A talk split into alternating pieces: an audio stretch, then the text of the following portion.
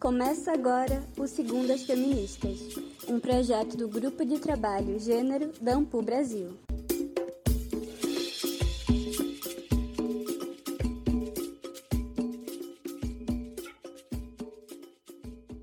Olá a todas as pessoas que nos acompanham.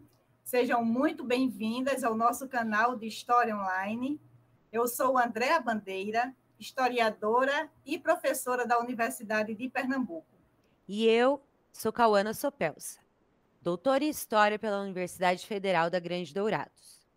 Juntas, apresentamos esse podcast que divulga pesquisas e amplia o alcance das narrativas sobre mulheres, gêneros e feminismos. Em 2021, o ano 2, começamos a segunda temporada com a participação estendida a estudantes da pós-graduação em História e militantes feministas. Todas as segundas-feiras traremos uma nova roda de conversa com quem faz história.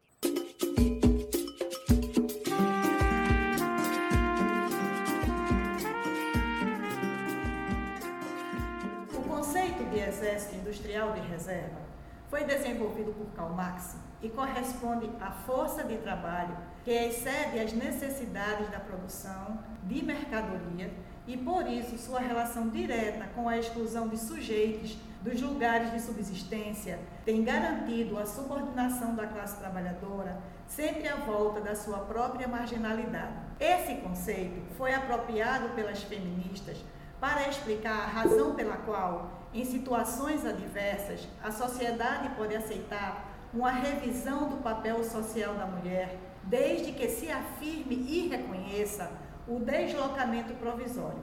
Segundo Helen Safiotti, completa vagas ocupacionais nos períodos de expansão das atividades econômicas, ao garantir força de trabalho dinâmica, respondendo às necessidades de fluxo e de refluxo entre setores capitalistas e não capitalistas da economia, reorganizando o contingente de força de trabalho, tanto formal quanto informal.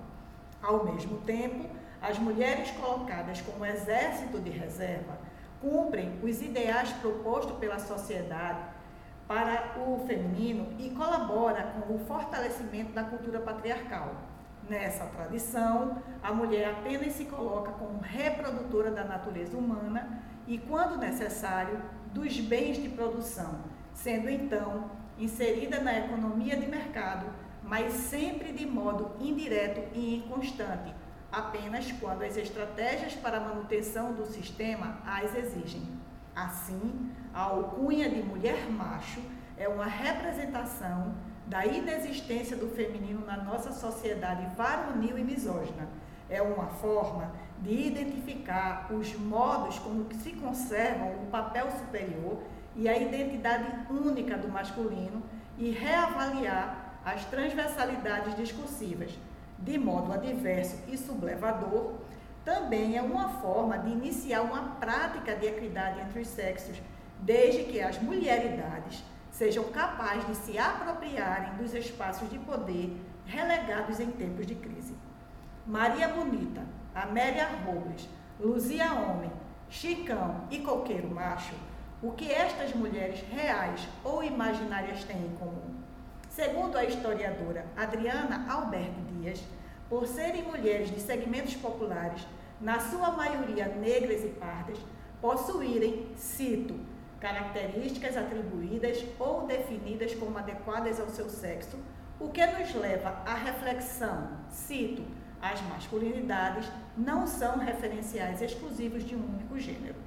No episódio de hoje, para conversar sobre esse tema inquietante das masculinidades femininas, o Segundas Feministas recebe Adriana Alberti Dias. Adriana é historiadora, professora e feminista militante, formada na Universidade de São Paulo, com mestrado na Universidade Federal da Bahia. Uma das pesquisadoras da capoeira baiana, autora do livro Mandiga, Manha e Malícia, uma história sobre os capoeiras na capital da Bahia e de vários artigos sobre o assunto. Atualmente, faz o doutorado na Universidade Federal da Bahia com o tema Capoeira, Masculinidades e Relações de Gênero em Salvador entre 1920 e 1960. Foi professora da Universidade do Estado da Bahia, Campus 13.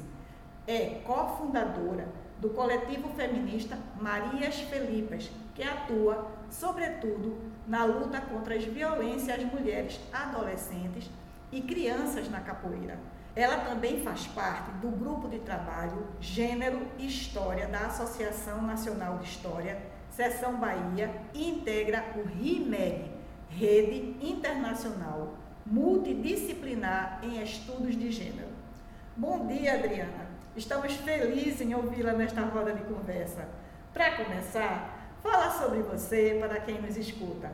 Como as histórias que você conta são também a tua história. Bom dia, meninas. Bom dia, Andréia e Cauana. É um prazer estar aqui com vocês e participar de mais um episódio do Segundas Feministas, podcast que eu acompanho faz algum tempo, acho que desde o início do meu doutorado. Bom, antes de responder a sua pergunta, eu vou contar um pouco para vocês de mim. Então, eu sou é, uma mulher, é, uma mulher negra, não retinta, né? então que reconhece os privilégios né, que tenho nesse sentido. É. Eu sou da Baixada Fluminense, eu sou nascida em Milópolis, é, na verdade, nascida em Nova Iguaçu e criada em Milópolis. É, toda a minha família está lá. É. É, eu sou capoeirista, é, e, a gente, e, e, e eu vou falar para vocês né, como é que a capoeira me trouxe de volta para a universidade. É, eu sou uma mulher lésbica, é, feminista é, e apaixonada também por história. Bom, as histórias que eu conto sempre foram parte da minha própria história. Só para vocês terem uma ideia, foi a minha prática enquanto capoeirista e o reconhecimento da minha ancestralidade negra que me levaram a desenvolver minha dissertação de mestrado sobre o cotidiano dos capoeiras em Salvador nas primeiras décadas do século XX. Na minha pesquisa doutoral, meus problemas vieram justamente da minha trajetória como historiadora e capoeirista, que a partir da luta feminista me fizeram perceber as limitações de estudar sobre a capoeira sem me atentar para as questões de gênero. Meu ponto de partida é a minha experiência de luta com outras companheiras no mundo da capoeira. O propósito inicial da minha tese foi político e continua sendo. A ideia era buscar entender as raízes do sexismo, ainda tão forte na capoeira de hoje. Mas sempre com o cuidado de não transformar os homens em faces malditas nem as mulheres em vítimas dominadas, procurando sim entender como se constrói o gênero e sua relação com as experiências de homens e mulheres de carne e osso. Entretanto, ao longo da pesquisa, encontrei uma nova documentação que me fez ampliar o escopo da investigação. E hoje eu estudo masculinidades criminalizadas e entendidas como transgressoras no mundo da desordem, que incluem a capoeira, mas não se limitam a esse universo. Esse novo objeto de pesquisa me levou a tratar também das mulheres masculinizadas e das masculinidades femininas, as quais eu me identifico por ser uma mulher lésbica e vista como masculina algumas vezes. Como não reconhecer em mim um pouco de coqueiro macho e de chicão? Mulheres afrodescendentes de alcunha masculinizadas que viviam na cidade de Salvador no começo do século XX. Obrigada, Adriano, por aceitar o nosso convite. Estamos muito felizes que você está aqui com a gente, abrilhantando a gente com uma perspectiva bem inovadora e bem importante. E é sempre bom trazer o seu, a sua escrita de si para a pesquisa, porque nós não temos que ser neutras, né?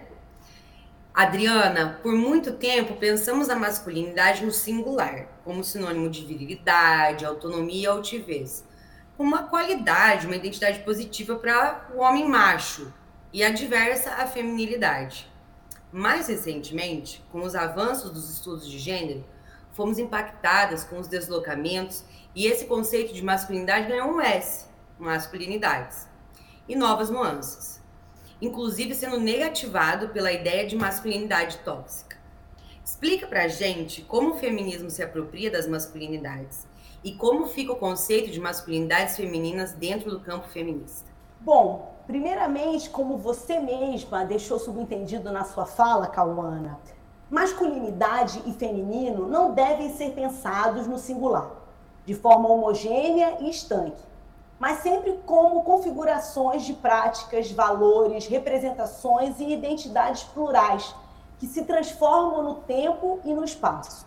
E são, portanto, construções históricas. Além disso, como nós, do campo de estudos de gênero na atualidade, sempre ressaltamos, o gênero precisa ser pensado de maneira interseccional com outras categorias sociais, tais como raça, classe, etnia, geração, nacionalidade, profissão, faixa etária, etc. Nesse sentido, não sei se o feminino se apropria do masculino ou se o feminino simplesmente se manifesta de, de formas contra-hegemônicas ou ambíguas e vai de encontro aos padrões de feminilidade. Mas se pensarmos dentro da lógica de uma sociedade binária, o que se percebe é que aquilo que em determinada época é entendido como masculino, ou melhor, masculinidades, não pertence apenas aos homens, mas pode ser partilhado por algumas mulheres. A partir de, da análise de fontes jornalísticas, textos médicos e fontes jurídicas, noto isso nos gestos, valores, comportamentos e atitudes de certas mulheres dos segmentos populares que venho estudando. Assim como nos seus apelidos masculinizados e na forma como elas são descritas na documentação pesquisada. Antes de tratar sobre a noção de masculinidades femininas dentro do campo feminista, gostaria apenas de lembrar que são diversas as perspectivas feministas de análise, como vocês, do Segundas Feministas, vêm discutindo através dos seus podcasts. Eu venho trabalhando com essa noção de masculinidades femininas para pensar justamente sobre práticas de masculinidades em corpos femininos. Em um dos textos da Raymond Connell, pesquisadora transexual, acredito que uma das maiores referências sobre masculinidade, ela apresenta uma variedade de pesquisas sobre esse tema, que desde 1990 vem sendo produzida por historiadoras, historiadores, antropólogas e antropólogos, e cujos resultados revelam uma multiplicidade de configurações de masculinidades encontradas, que se distinguem entre si e a partir das relações com os gêneros no tempo e no espaço. Dentre os trabalhos apresentados por Connell, alguns tornam explícito o caráter não essencialista e não biologizante do termo, por considerarem práticas de masculinidades em corpos femininos, um tema ainda pouco discutido no Brasil. Quero lembrar que uma das pioneiras nesse tema de pesquisa no nosso país foi Sueli Messeder, foi nesse artigo da Connell que conheci o livro Female Masculinity, publicado no final dos anos 90 e escrito por outro pesquisador trans, atualmente Jack Halberstein. Na minha tese, ainda em construção, até agora tenho me baseado em sua noção sobre masculinidades femininas, que, segundo ele, seria sinônimo de masculinidades sem homens, deixando claro que as masculinidades não são propriedades de um único gênero. Nessa obra, Halberstein analisa diferentes dimensões de subculturas de gênero que durante muito tempo foram simplesmente invisibilizadas, patologizadas, estigmatizadas e reprimidas. Concordo com o autor quando ele afirma que trabalhar com masculinidades femininas também contribui para o entendimento dos principais ideais normatizadores das masculinidades. Excelente, Adriana. Nós tivemos aqui o Caio é, que também é um homem trans, que falou para nós sobre masculinidades em segundas em série. Fica a dica aí para quem está ouvindo e quiser pegar uma palhinha de uma masculinidade também contra-hegemônica, assim como as que você diz, né? É, Adriana, para começar a tua pesquisa, você partiu de dois referenciais, dois apelidos masculinos para as duas mulheres, Chicão e Coqueiro Macho. Antes de falar sobre essas mulheres, conta pra gente como era Salvador das primeiras décadas do século XX e qual a importância de fazer esse retrato de época.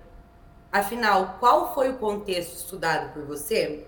Cauana, eu estou me debruçando nessa parte da tese sobre um período que tem pesquisas riquíssimas e bastante conhecidas. A exemplo do livro do Beto Heráclito, a tese da professora Aparecida Sanches, que inclusive já teve aqui no podcast de vocês, das dissertações de Nancy Centucé e Nélia de Santana, que é Salvador do pós-abolição, mais precisamente entre os anos de 1910 e 1935.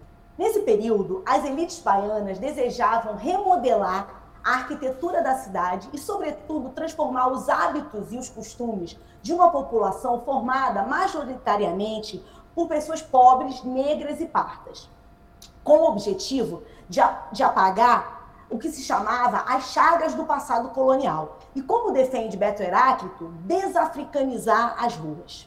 Dentro desse grupo que se pretendia desafricanizar, as mulheres pretas, pobres e trabalhadoras foram um dos alvos privilegiados das políticas de reordenamento e controle do mundo das ruas.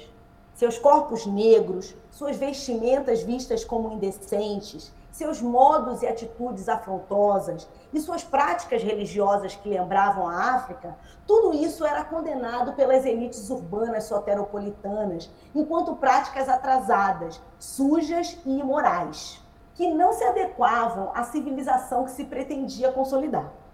Aquelas que trabalhavam nas ruas e nos mercados populares, que frequentavam vendas e botequins onde bebiam bons goles de cachaça, e não deviam satisfação a homem algum, tinham seus modos e comportamentos ainda mais atacados pela polícia e também por homens que pertenciam às camadas populares.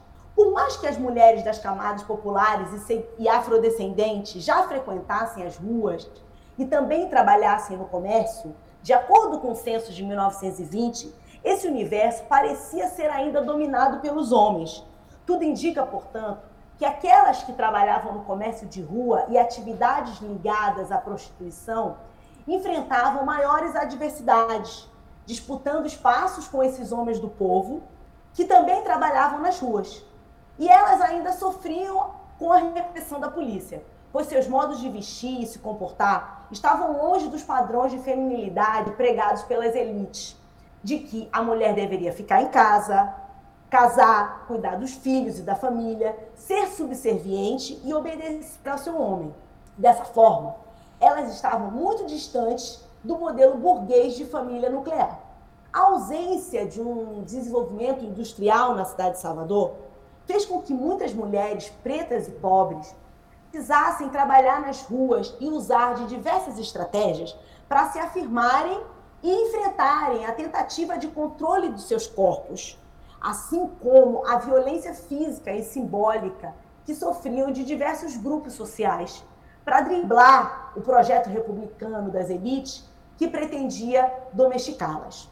É fundamental fazer um retrato dessa época para entender o contexto em que essas mulheres viviam, os estigmas que tinham que enfrentar, porque, para pensar o gênero, seus embates e desafios, é necessário compreender as condições socioeconômicas das, dessas pessoas e também as questões étnico-raciais do período. Para se ter uma ideia das imagens de controle sempre negativas construídas na imprensa sobre as mulheres negras, basta dar uma olhada nas páginas dos jornais da época e verificar sua presença nas páginas policiais, em contraste com o retrato de, das mulheres brancas, que estavam nas páginas de propaganda sobre cosméticos, remédios infantis, vestuários, maternidade, entre outros elementos entendidos como pertencentes ao universo feminino, dos quais as mulheres pretas pareciam não fazer parte. Os jornais, ao se referirem a essas mulheres dos segmentos populares, utilizavam termos pejorativos como desordeira, mulherzinha, arrelienta, mulher da pá virada, de cabelinho na venta, fulana de tal, entre outros, no intuito de desqualificá-las. Além disso, é preciso levar em consideração as teorias racialistas construídas desde o século XIX sobre a suposta inferioridade racial e cultural das populações negras em relação às brancas, que ainda pareciam influenciar o pensamento das elites da época assim como as teorias médicas, que atestavam a suposta inferioridade das mulheres em relação aos homens. Falando especificamente sobre as mulheres negras às quais eu trabalho, denominadas de desordeiras nos jornais, essas figuras, segundo uma das obras do médico criminalista conhecido, né, o italiano famoso Cesare Lombroso, né, é, escrito no final do século XIX, a mulher delinquente estava mais próxima do homem do que da própria mulher. Suas ideias exerceram grande influência entre médicos e médicas e juristas da Bahia e do Brasil nas primeiras décadas do século XX. Adriana Luz, que analisou diversas teses da Faculdade de Medicina da Bahia entre os anos 1890 e 1930, afirmou que esses estudos não ficavam restritos à área médica, mas tinham também um impacto no discurso geral das elites. Né? Então, acho que já deu para vocês né, terem um panorama aí desse, desse contexto em que mulheres como Chicão e Coqueiro Macho lutavam pela sobrevivência. Excelente, Adriana. Agora, é, quem nos escuta, com certeza, está curiosa. Quem são Chicão e Coqueiro Macho? O que essas mulheres têm em comum e por que são representativas da Salvador do começo do século XX? É, Chicão era o apelido de Francisca Albina dos Santos, uma personagem bastante conhecida na historiografia da capoeira baiana por ter agredido violentamente o capoeira chamado Pedro Porreta. Desordeiro famoso por seus atos de bravura e com um passado recheado de conflitos. Juliana Foltran, estudiosa das mulheres na capoeira, argumenta que Chicão também jogava capoeira. E talvez fosse de fato capoeira como Pedro Porreta. Mas não é isso, não é sobre isso que eu vou tratar hoje. Me interessa, primeiramente, pensar que sua alcunha Chicão confere a Francisca uma nova identidade de gênero na época, cujo vocabulário não comportava a ambiguidade positivada dos movimentos sociais atuais, podia ser considerada uma mulher-homem.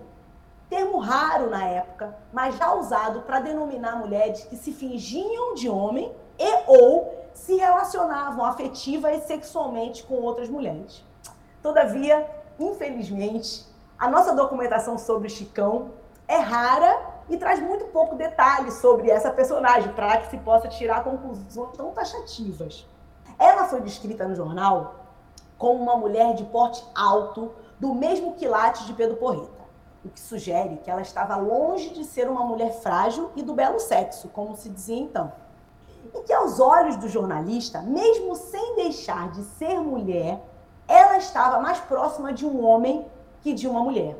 As notícias publicadas sobre Chicão Trato de um episódio ocorrido em 1935, quando Pedro Porreta invadiu a sua casa em busca da mala de uma mulher que era inquilina de Chicão e encontrou e a encontrou com em trajes menores. Chicão, ao ver Pedro Porreta, não se submeteu à sua violência, mas imediatamente reagiu e lhe deu uma surra com um pedaço de pau. Os dois foram parar na delegacia. Poucos dias depois, Pedro Porreta morreu. E segundo a imprensa, sua morte foi consequência da surra que tomou de Chicão. Imagina, um homem que era considerado grande valentão, desordeiro, que entrava em, em conflito com policiais, né, ser morto por uma mulher né, de alcunha Chicão. Nessa breve narrativa, já é possível perceber que seus atributos de masculinidade, ou melhor, assim entendidos na época, não estavam apenas no seu apelido e aparência física, mas se estendiam ao seu comportamento. Chicão foi caracterizada nos jornais como uma, uma pessoa que não gostava de levar desaforo para casa, assim como Pedro Porreto, o que significava que nenhum dos dois se acovardava em situações de perigo, mas enfrentavam com coragem e bravura o que viesse pela frente. A diferença é que esse tipo de atitude era esperado dos homens e a eles atribuído, enquanto sobre as mulheres pairava o estereótipo de fragilidade, submissão e passividade. Por mais que a realidade fosse bem diferente, como já mostrou uma vasta historiografia. Porque o macho se chamava Francelina e trabalhava como vendedora de peixe no mercado no mercado da Baixa do Sapateiro. Em 1910, ela foi presa por mau procedimento e acusada de ter agredido uma pobre mulher no mercado. Na delegacia, conforme ela disse ao subdelegado que se chamava Coqueiro Macho, Se através da documentação disponível sobre Chicão não é possível ter certeza de que ela assumia o codinome, no caso de Coqueiro Macho, pode-se afirmar que ela adotava e preferia o apelido masculino no lugar do seu nome. O que parece anunciar que ela buscava reinventar sua identidade de gênero ao negar o nome feminino. Coqueiro Macho foi chamada pelo jornalista de desordeira perigosa, perigosa vendedeira de peixe e useira e vezeira de bravatas. O que atribui a ela o costume de fazer ameaças e agir de modo bruto, áspero e violento. Ao ser levada para a delegacia, Coqueiro reagiu violentamente à prisão. Com todos esses elementos de virilidade, numa ótica lombrosiana, Coqueiro seria mais homem que mulher. É importante que essas ideias, que hoje seriam consideradas preconceituosas, não se confundam com o argumento que eu estou tentando desenvolver aqui. Primeiro, que Coqueiro Macho, ao negar seu nome, Francelina, parecia de fato não estar se identificando com o gênero feminino. Segundo, que as atitudes e modos de agir atribuídos a Coqueiro Macho são mais um indício de que aquilo que é lido como masculinidade não pertence apenas aos homens. Não por questões genéticas ou anatômicas, obviamente, mas como maneiras de estar, interagir e reagir ao mundo desigual. Entre outros desafios, poderiam ser escolhas limitadas aos contextos de sobrevivência e conflitos sociais dessas mulheres. Segundo as fontes, Chicão e Coqueiro Macho pareciam de fato ser, ser mais conhecida por seus apelidos do que por seus nomes próprios. E talvez os adotassem, ou seja, adotassem esses apelidos por não se identificarem com o gênero feminino, para se distinguirem das demais mulheres, e isso resultasse num certo prestígio no universo das ruas, ou simplesmente para impor respeito e se protegerem das violências de gênero. Codinomes masculinos também podiam ser fruto de preconceito sofrido por mulheres masculinizadas em uma sociedade heteronormativa. Por outro lado, esses apelidos, apesar de serem o resultado de estereótipos negativos mulheres masculinizadas deviam carregar, também podiam ser por elas próprias ressignificados e usados de modo estratégico a seu favor como forma de impor respeito no cotidiano das ruas. Além disso, se seguirmos as pistas de John Scott, estaríamos diante de momentos em que a própria categoria mulher estivesse em aberta contestação por parte de indivíduos do sexo feminino. Além disso, o que as fontes revelam é que os atributos de masculinidade, ou melhor, assim entendidos na época, não estavam apenas nas alcunhas masculinas das duas e na aparência física, mas se estendiam aos seus comportamentos e atitudes. Seus codinomes, Chicão e Coqueiro Macho, demonstram por si só que essas mulheres eram transgressoras de uma determinada norma de feminilidade que se pretendia hegemônica pelas elites ditas civilizadas. Todavia, é preciso considerar que esse padrão estava muito longe da realidade, não apenas das conhecidas por apelidos masculinos, mas da maioria das mulheres que trabalhavam nas ruas de Salvador. Nesse sentido, considero ambas representativas da Salvador do começo do século. As condições materiais de vida de mulheres afrodescendentes Salvador republicana, como Chicão e Coqueiro Macho, sem dúvida, devem ter interferido diretamente em seus modos e costumes bravos, valentes e violentos, lidos no período como práticas de masculinidade. Esses comportamentos e atitude eram fundamentais para que, para que essas pessoas pudessem disputar o mercado de trabalho com homens e mulheres das camadas populares, defender seu ponto de venda, sua casa, sua família ou sua dignidade, resistir à prisão, atacar enfrentar e se defender de indivíduos de diferentes grupos sociais e também se proteger das práticas de violência diversas, enfim, garantir sua sobrevivência nesse universo injusto, hostil, racista e violento das ruas, sobretudo para as populações negras.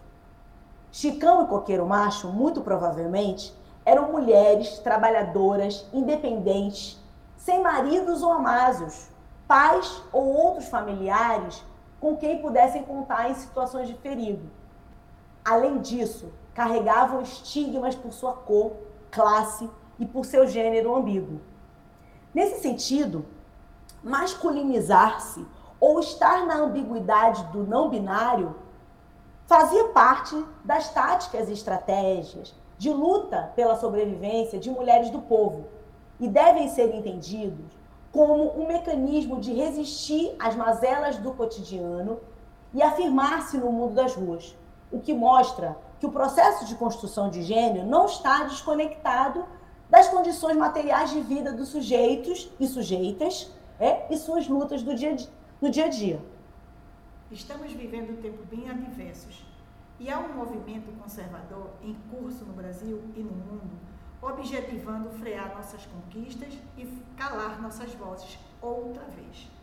Assim, esta pesquisa tem o papel fundamental de demonstrar que a participação social das mulheres não é efêmera e que as transversalidades de gênero, raça e classe estão no cerne da história. Então, Adriana, a partir de tudo isso que você acabou de nos contar, e que inclusive eu adorei escutar esta narrativa, por que, que as histórias de Chicão e Coqueiro Macho são partes da história das mulheres e qual a importância neste momento de estudá-las?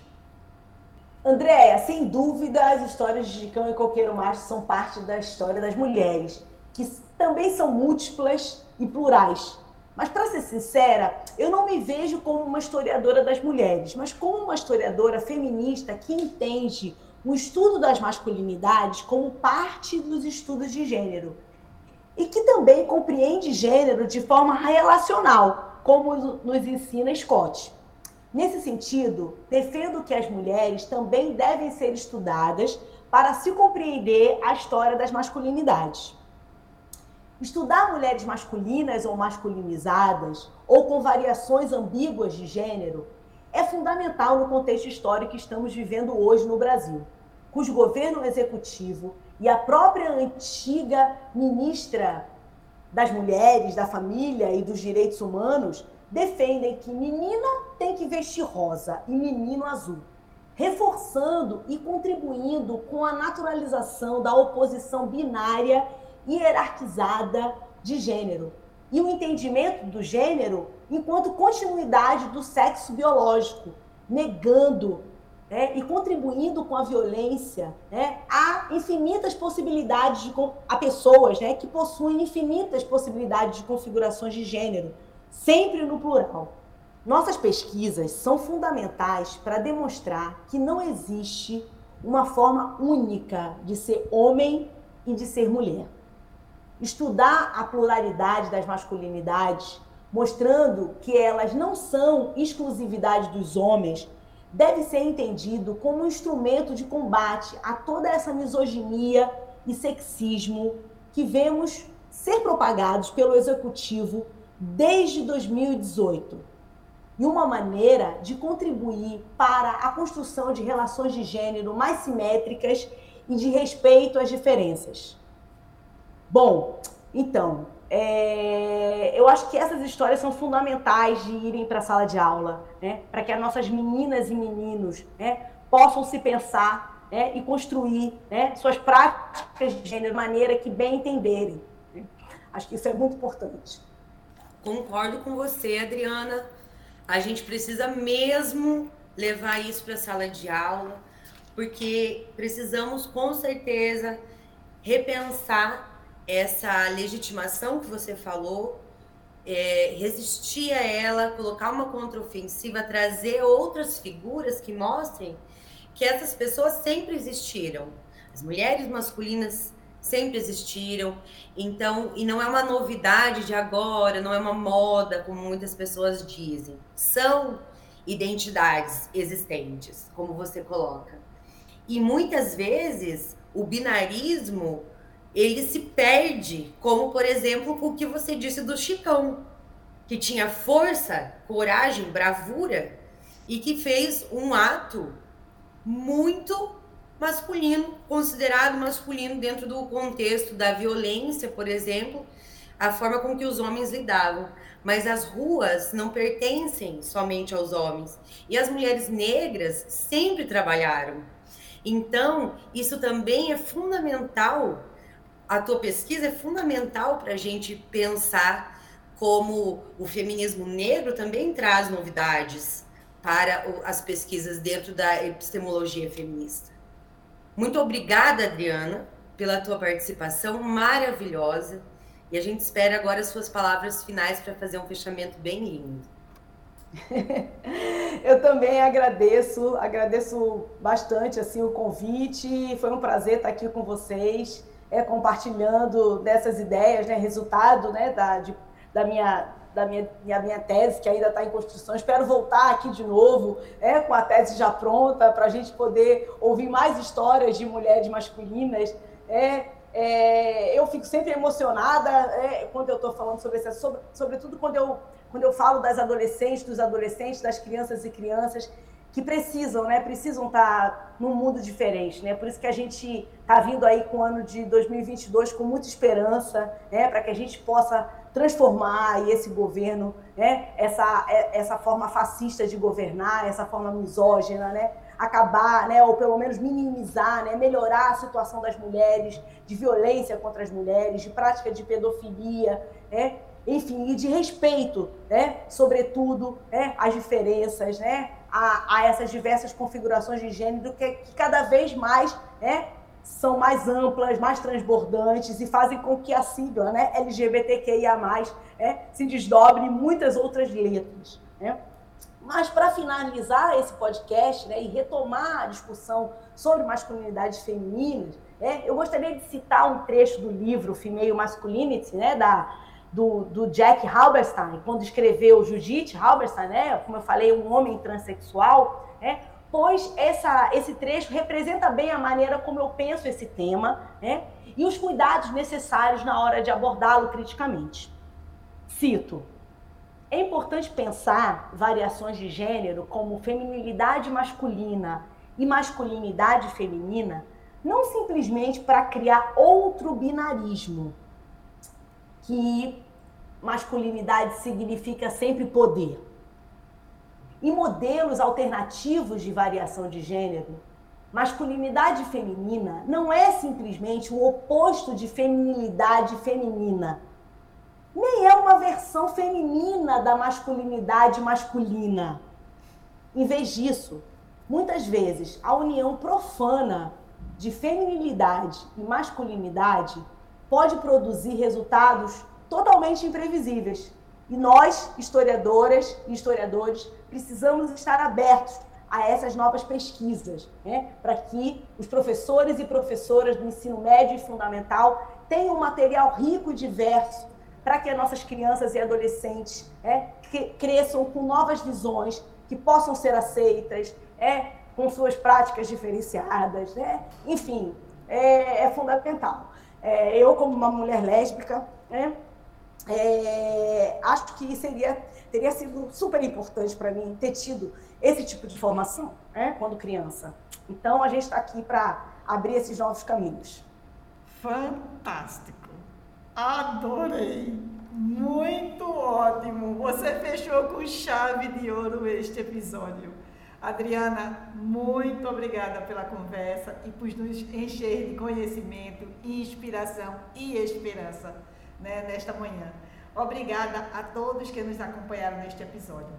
Para saber mais sobre o tema tratado aqui, indicamos o artigo da Adriana intitulado Chicão Coqueiro Macho, Subvertendo as Masculinidades, que será brevemente publicado.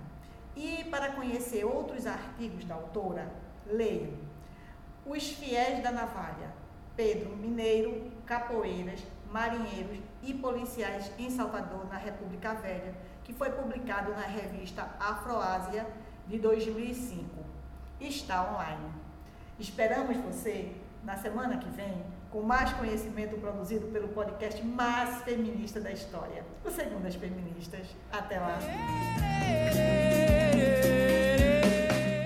Gostou do programa? Na segunda temporada tem muito mais. Não esqueça de seguir nas redes sociais e curtir esse episódio. Até a próxima! Eu quero andar pelo mundo afora, vestida de brilho e flor.